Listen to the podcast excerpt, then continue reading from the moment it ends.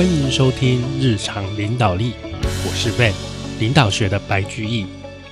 今天我们要跟各位继续讨论东原父子大战第二回合。我们前面有一集有讲过，那个就是黄玉仁跟黄茂雄这一对父子，他们的关注东原不同的点呢。哦，简单的讲，爸爸是想要多角化。分散风险哦，但是他的儿子黄玉仁他是想要专注本业哦。那详细的内容我们在前一集讲过了，但是啊，这个东原的父子之争真的是越演越烈。现在我觉得儿子就是黄玉仁讲话有一点过分，虽然我基本上我还是站在黄玉仁这边啦，因为我觉得毕竟他有五十多岁。出来改变创新，然后要接班，我觉得这是 OK 的，这个是对的。但是我觉得他这次讲话真的是有一点超过。来来，我来讲一下他现在讲什么。我想请问黄茂雄会长，黄茂雄他爸嘛，哈，我想叫叫自己的爸爸叫黄茂雄会长，就指名道姓了。你真的有必要为了一个人要来消灭自己的亲人吗？到底你和他是之间是什么样的关系？难道他就是已经失智的妈妈？口中那个很坏很坏的女人吗？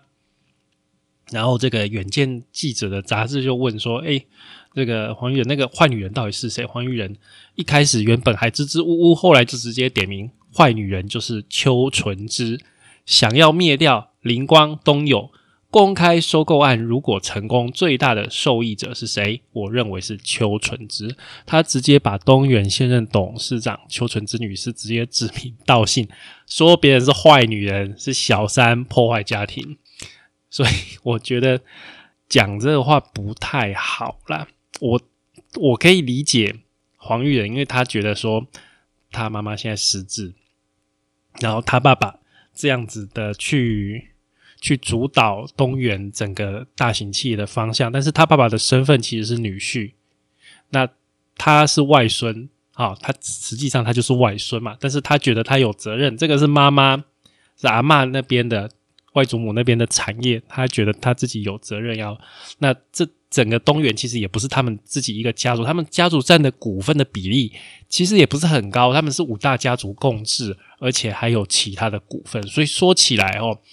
他们就是不管是黄茂雄、黄玉，他们其实占的股份也不是非常的高哦，不是像一般你所认知的家族企业，可能一个家族就占了至少超过百分之三十的股份。那很多家族企业基本上是超过一半的哦，他们没有那么这么大的股权哦，他们占的百分比其实不是很高哦，所以他们跟我们一般认知的，例如说台塑的王家啊、国泰的蔡家那个。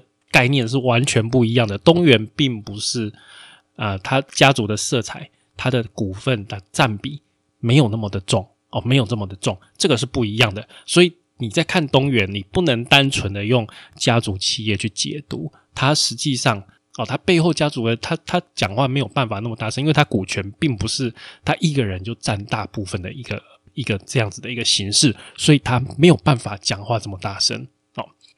来，但是我们还是帮黄玉仁讲一下话啦。我觉得他从小就被他爸爸真的是管的太严格了啊，太严格了。他爸爸叫他去日本读书，他就去日本读书；然后日本读完书，就叫他去美国读书，他又要去美国读书。然后他就整个童年，整个当学生时代，就是。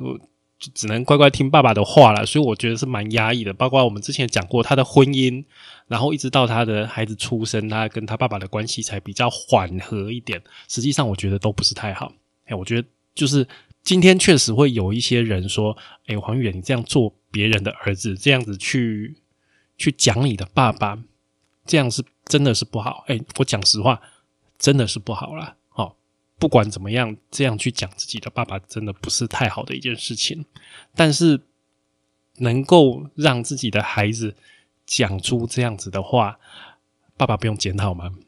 我现在自己有孩子啊，我如果哪一天我的孩子讲出这样的话，我我也会想说，那我是不是过去对我的孩子是做到什么事情，让他会气成这样？一定有的啦，一定有有做一些比较过分的事情，才会让让。一个小孩子会气到说什么话都讲得出来，但是我觉得这次真的是讲太超过了讲到那个邱纯之邱董事长，把他讲成是第三者，讲成是坏女人，这个话我觉得哦，除非你真的有直接的证据，不然你讲这个真的是很像八点档在在打口水战哎。对啊，就单纯的是口水战而已。然后你看，那接下来下一步大家都知道一定会做什么，所有八点档都演一样的，就是那个那个坏女人会去按铃控告。好，我不认为她是坏女人，好吧？OK，我不认为邱纯是董事长，她是坏女人。我认为她是以她的会计财务的专业起来的。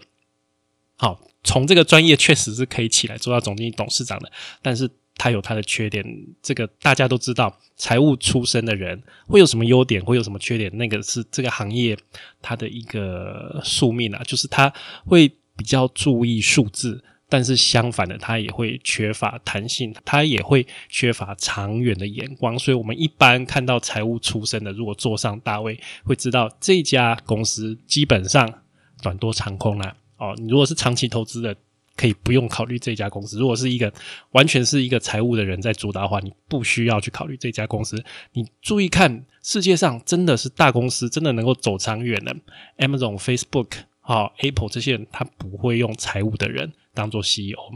好，一般是就是短期绩效真的很差了，找一个人来来帮忙，注意这种这种纪律、财务的纪律的时候，才会找财务的人来带头。一般很少。好，一般通常都是找营运的人来做主导，财务的人就是这样，就是他会注重这些细节，但是有的时候抓小就会放大，好一些长远的东西，他没有那个没有那个环境，没有办法去思考。但这个是就是东元启用啊，像邱董事长这样子，我们固然还是要啊尊重尊敬他的专业，而且他的努力绝对是不简单的。我跟你讲了，一位女性。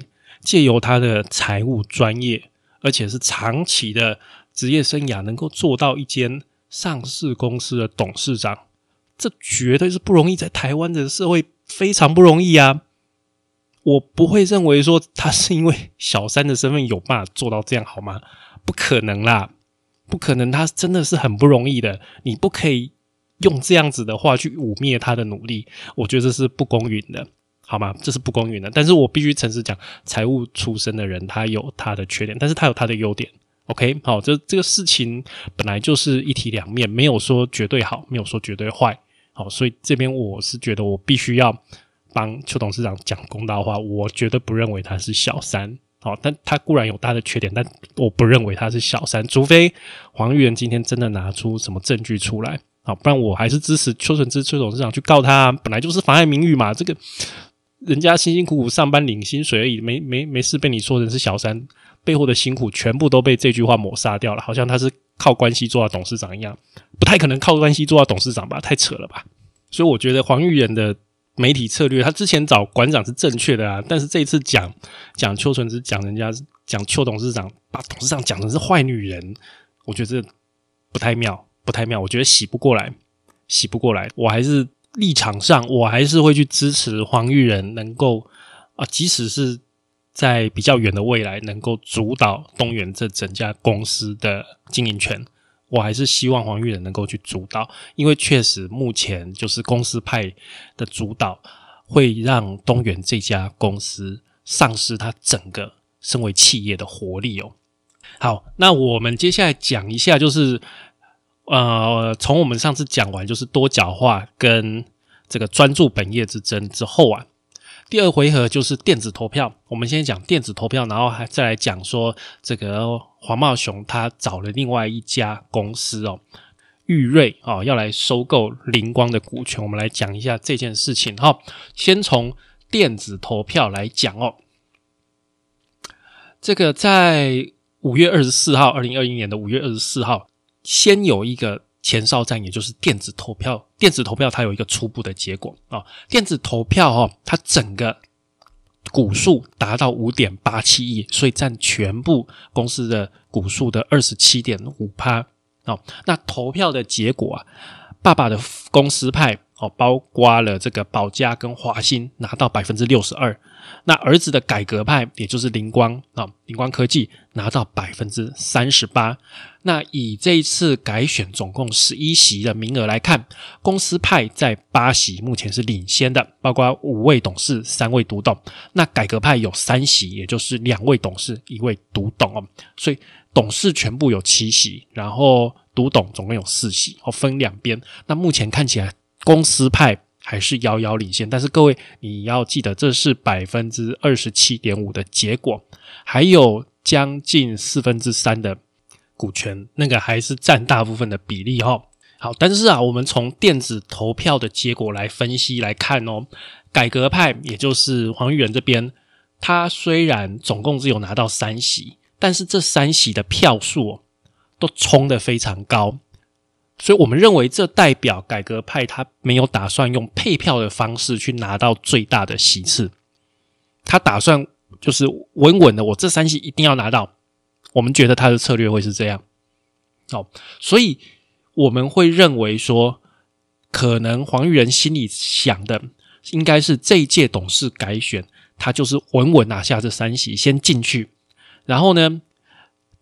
我认为他应该是很清楚，他们这一次在这个公司改选的实力还没有办法整个拿下来，所以他打算就是先稳稳的，先有三个人先进到董事会，而且这三个人票数要高，那这样他就有一个关键少数的姿态，那一边监督。这个董事会一边发挥影响力，那在谋求在下一次的改选、下一届的改选，才真的把董事会拿下来，把整个经营权拿下来。那爸爸看到这个儿子稳扎稳打的战术哦，心里也没有放下，也没有放松。隔不到一个月，在六月二十二日。裕瑞公司宣布公开收购黄玉仁的灵光科技，那他是以一股二十九元的价格，好，他希望要买百分之五到百分之五十点一的股权。这个裕瑞公司它的背后，它的背后啊，有黄茂雄百分之二十的投资。那裕瑞的主导者郭冠群，他也跟黄茂雄关系很好，那他们也是有常年，就是之前黄茂雄在东元的时候，就跟这个郭冠群很好了。好，那这很明显就是黄茂雄在教训他儿子哦，这个打的很大力哦。如果灵光的股权被东元家玉瑞这边拿去的话，主导的话，那黄玉仁就势必需要从灵光怎么样下台，丧失经营权嘛。那黄玉仁假如没有灵光的董事长的这个身份的话，他就没有办法继续担任东元的董事。也就是说，他就没有办法继续下来选的啦，他丧失那个资格了啦，所以就一开始就把它做掉，从源头把它做掉，所以这个算是一个蛮狠的一个做法哦。那现在的重点就是说，玉瑞跟黄茂雄手上的东安投资，还有东元国际投资，就是整个他们的势力如果超过一半，那他的儿子黄玉仁基本上就下课了。所以黄玉仁现在千方百计，就是想办法要把他们的势力挡住，挡在一半以下，然后要让他自己的就是扩大自己黄玉仁背后的势力，然后降低他爸爸这一边的影响力。那要怎么做呢？黄玉仁手上能够有哪些牌呢？哦，那其实这个就类似是一个恶意并购。哦，恶意并购，在美国。要应对这种恶意并购，有许多种的方式。比较有名的，像是呃毒药丸、驱杀剂、黄金降落伞、白武士。其实，在美国哈，因为这种情况蛮多的，所以他们也衍生出来很多种这个防御的方式。但是哦，在台湾，因为我们的法规、商业法法规不一样，所以这些方法哦，不是每一个都能够适用。但是呢，那个观念。哦，那个概念还是一样，就是我们要想尽办法让对方哦。今天假如我们是站在黄玉仁这边，好，这样比较好想。我们站在黄玉仁这边，哦，角度他的角度思考，我们要让对方的势力一定要把它挡在百分之五十以下，让他没有办法过半，这最基本的，最基本的要怎么样达成这个目的哦？那第一个方法很简单，很直觉，硬碰硬哦，更高价给他买下去。今天玉瑞以二十九块的价格公开收购，那我们灵光就用三十块、三十一块，就用更高的价钱给他买，自然就可以破坏对方的计划啦。但是哦，这种硬碰硬就是看两边怎么样，谁的钱多嘛？你觉得黄玉仁手上的钱会比黄茂雄多吗？所以我觉得这个就这个概念，这个方法是在的，但是黄玉仁不太容易用这个方法，因为我们觉得他的金主应该实力是顶不过他的爸爸的，好吗？我个人的猜测是这样的，我觉得背后的金主应该还是黄茂雄，他的人脉还是比较强大的。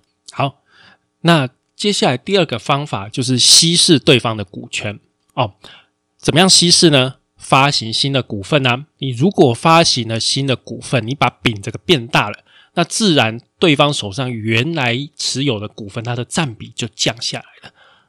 例如说，这个公司原本总共发行了一万股，对手手上已经有了三千股，那等于对手占百分之三十嘛？啊，如果我新发行两千股，优先卖给其他股东，我不要卖给对手，那现在我是不是有一万两千股？整个公司的。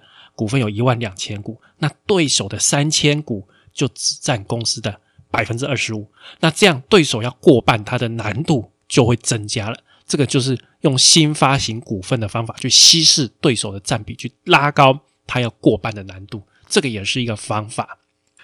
那第三个方法是找帮手，也就是所谓的白武士啦 （White Knight），要找到认同策略理念的盟友，那协助买入股份。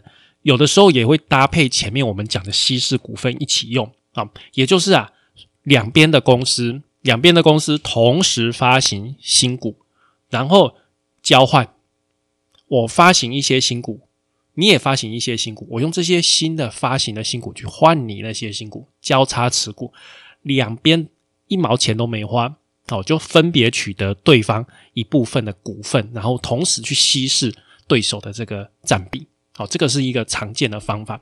其实东元在之前对抗那个保家，他就是用这一招。他找华兴进来，华兴那个时候担任白武士的角色。好，但是没想到我们这么快又要看到很有机会，我觉得很有机会又要再看到一次这个找盟友、找白武士的一个情况。我觉得很有机会啦，但是不一定。好，好，那第四个方法是委托书，就是你去找到。在公开市场去征求委托书，好，委托书也就代表股权，所以你能够取得越多的委托书，就表示你背后的力量越大，讲话自然越大声。所以你取得超过一半，哦，包括你自己的股份超过一半，那自然你就能够代表，就整个公司就是你的经营权就在这里。好，这个也是一个方法。在目前的情况下，我个人认为黄玉仁应该正在找白武士。这个机会是很大的，因为要自己一个人去单挑他爸，我觉得挑不赢了，不太容易。要找白武士，可是这个白武士要能够顶得住整个东元集团跟黄茂琼的势力，这压力我觉得不太容易。因为你现在看起来，整个东元集团还是会在公司派的手上，至少这几年内还是会在公司派的手上。然后呢，为了这个少东。要去得罪这整个集团呢？我觉得很少人会愿意做这件事。但是我觉得黄玉仁他会很努力去找了，好，他会很努力去找。可是你总不能找馆长来当白武士吧？我觉得不不太可能啊。馆长他的这个企业的属性跟东元，哎，至少就是规格上、规模上也真的是差蛮多的啦。好，好吧，不太可能了。那我们实在是也不清楚黄玉仁他在商界的人际关系能不能在这个时候真的找到愿意冒险、愿意跟东元去翻脸来挺黄玉仁的企业，我觉得真的是不容易，好吧？我觉得真的不容易。那祝福他了，我还是希望就是黄玉仁能够在他爸爸的这个夹杀，虽然他讲这个邱准是董事长，这个我觉得有一点。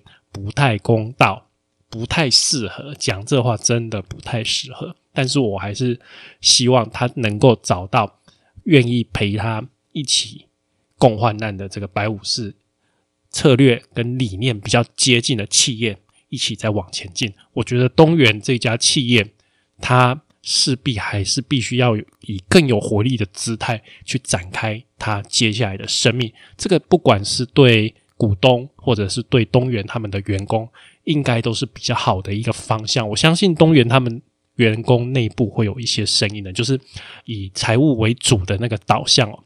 做久了，我相信那个员工一定会有声音的，因为，诶，财务出身他很容易会被批评，就是跟现实脱节了。虽然他数字上面他会，就是呃，这个企业不会偏差到哪里去，你知道吗？他不会走错路，但是不太会有什么发展，没有活力，很无聊，有一点无聊，哦，有点无聊，没有什么创新。因为以财务的观点，不会鼓励你去创新的，他会觉得那个都是风险。啊，那个都是风险，都是不可知的风险。那他们所要做的就是掌控、去管控那些风险嘛。好，在风险发生之前把它预防掉啊，那个都是创新啊。所以待在那个企业里面，你会觉得比较无聊了。所以我相信他们的员工久了哦，也会希望真的是有一些改变，有一些契机啦，好不好？所以我还是祝福黄远能够真的找到一个白武士。帮他挺过这次，他爸爸又在设下了这一道关卡。但是哦，我觉得他对邱董事长那些话，我还是希望他找个机会跟邱董事长公开道歉吧。那个讲这个话真的不适合，对他也没有什么帮助。这个我相信是一时的气话，或是被记者讲引导讲出来的。这个有的时候心里想的话，你不能讲出来，你就意有所指，这样就好了，让大家自己去想象。妈妈失智的时候讲的话，你就把它重复，就说妈妈失智的时候她讲的话啊，爸爸身边有个坏女人，你不要讲是谁呀，大家自己去想啊，因为那个你妈妈也没有讲是谁啊，对不对？这样就好了啦。我觉得真的讲到这样就好，你把人家指名道姓、对号入座，对人家一哎，对邱董事长真的不是很公平，人家也是辛辛苦苦出来打工的，好不好？好了，我们在这边。再跟大家复习一下我们今天讲的这个东元父子交战第二回合哦，就是他爸不爽啊，教训儿子啊。那面对这种恶意并购，我们台湾上面实物上几个方法：第一个，硬碰硬，用更高的价钱去买；第二个，稀释对方的股权；第三个，找盟友，也就是白武士；第四个，公开征求委托书。大概就这几个方法，就原理上大概就这几个方法。当然，你手段上还有一些什么？阻挠啊，一些法律上那些混战，那个我们就不讲。但是大方向，大方向大概就这些了哈。好，我们今天讲到这里，感谢你的收听与追踪，请帮我们在 Apple Podcast 评分与留言，也欢迎追踪我们的 FB 粉丝团、方格子文章及 IG。我们的 IG 账号是 Leadership C Podcast，日常领导力。我们下次再会喽，拜拜。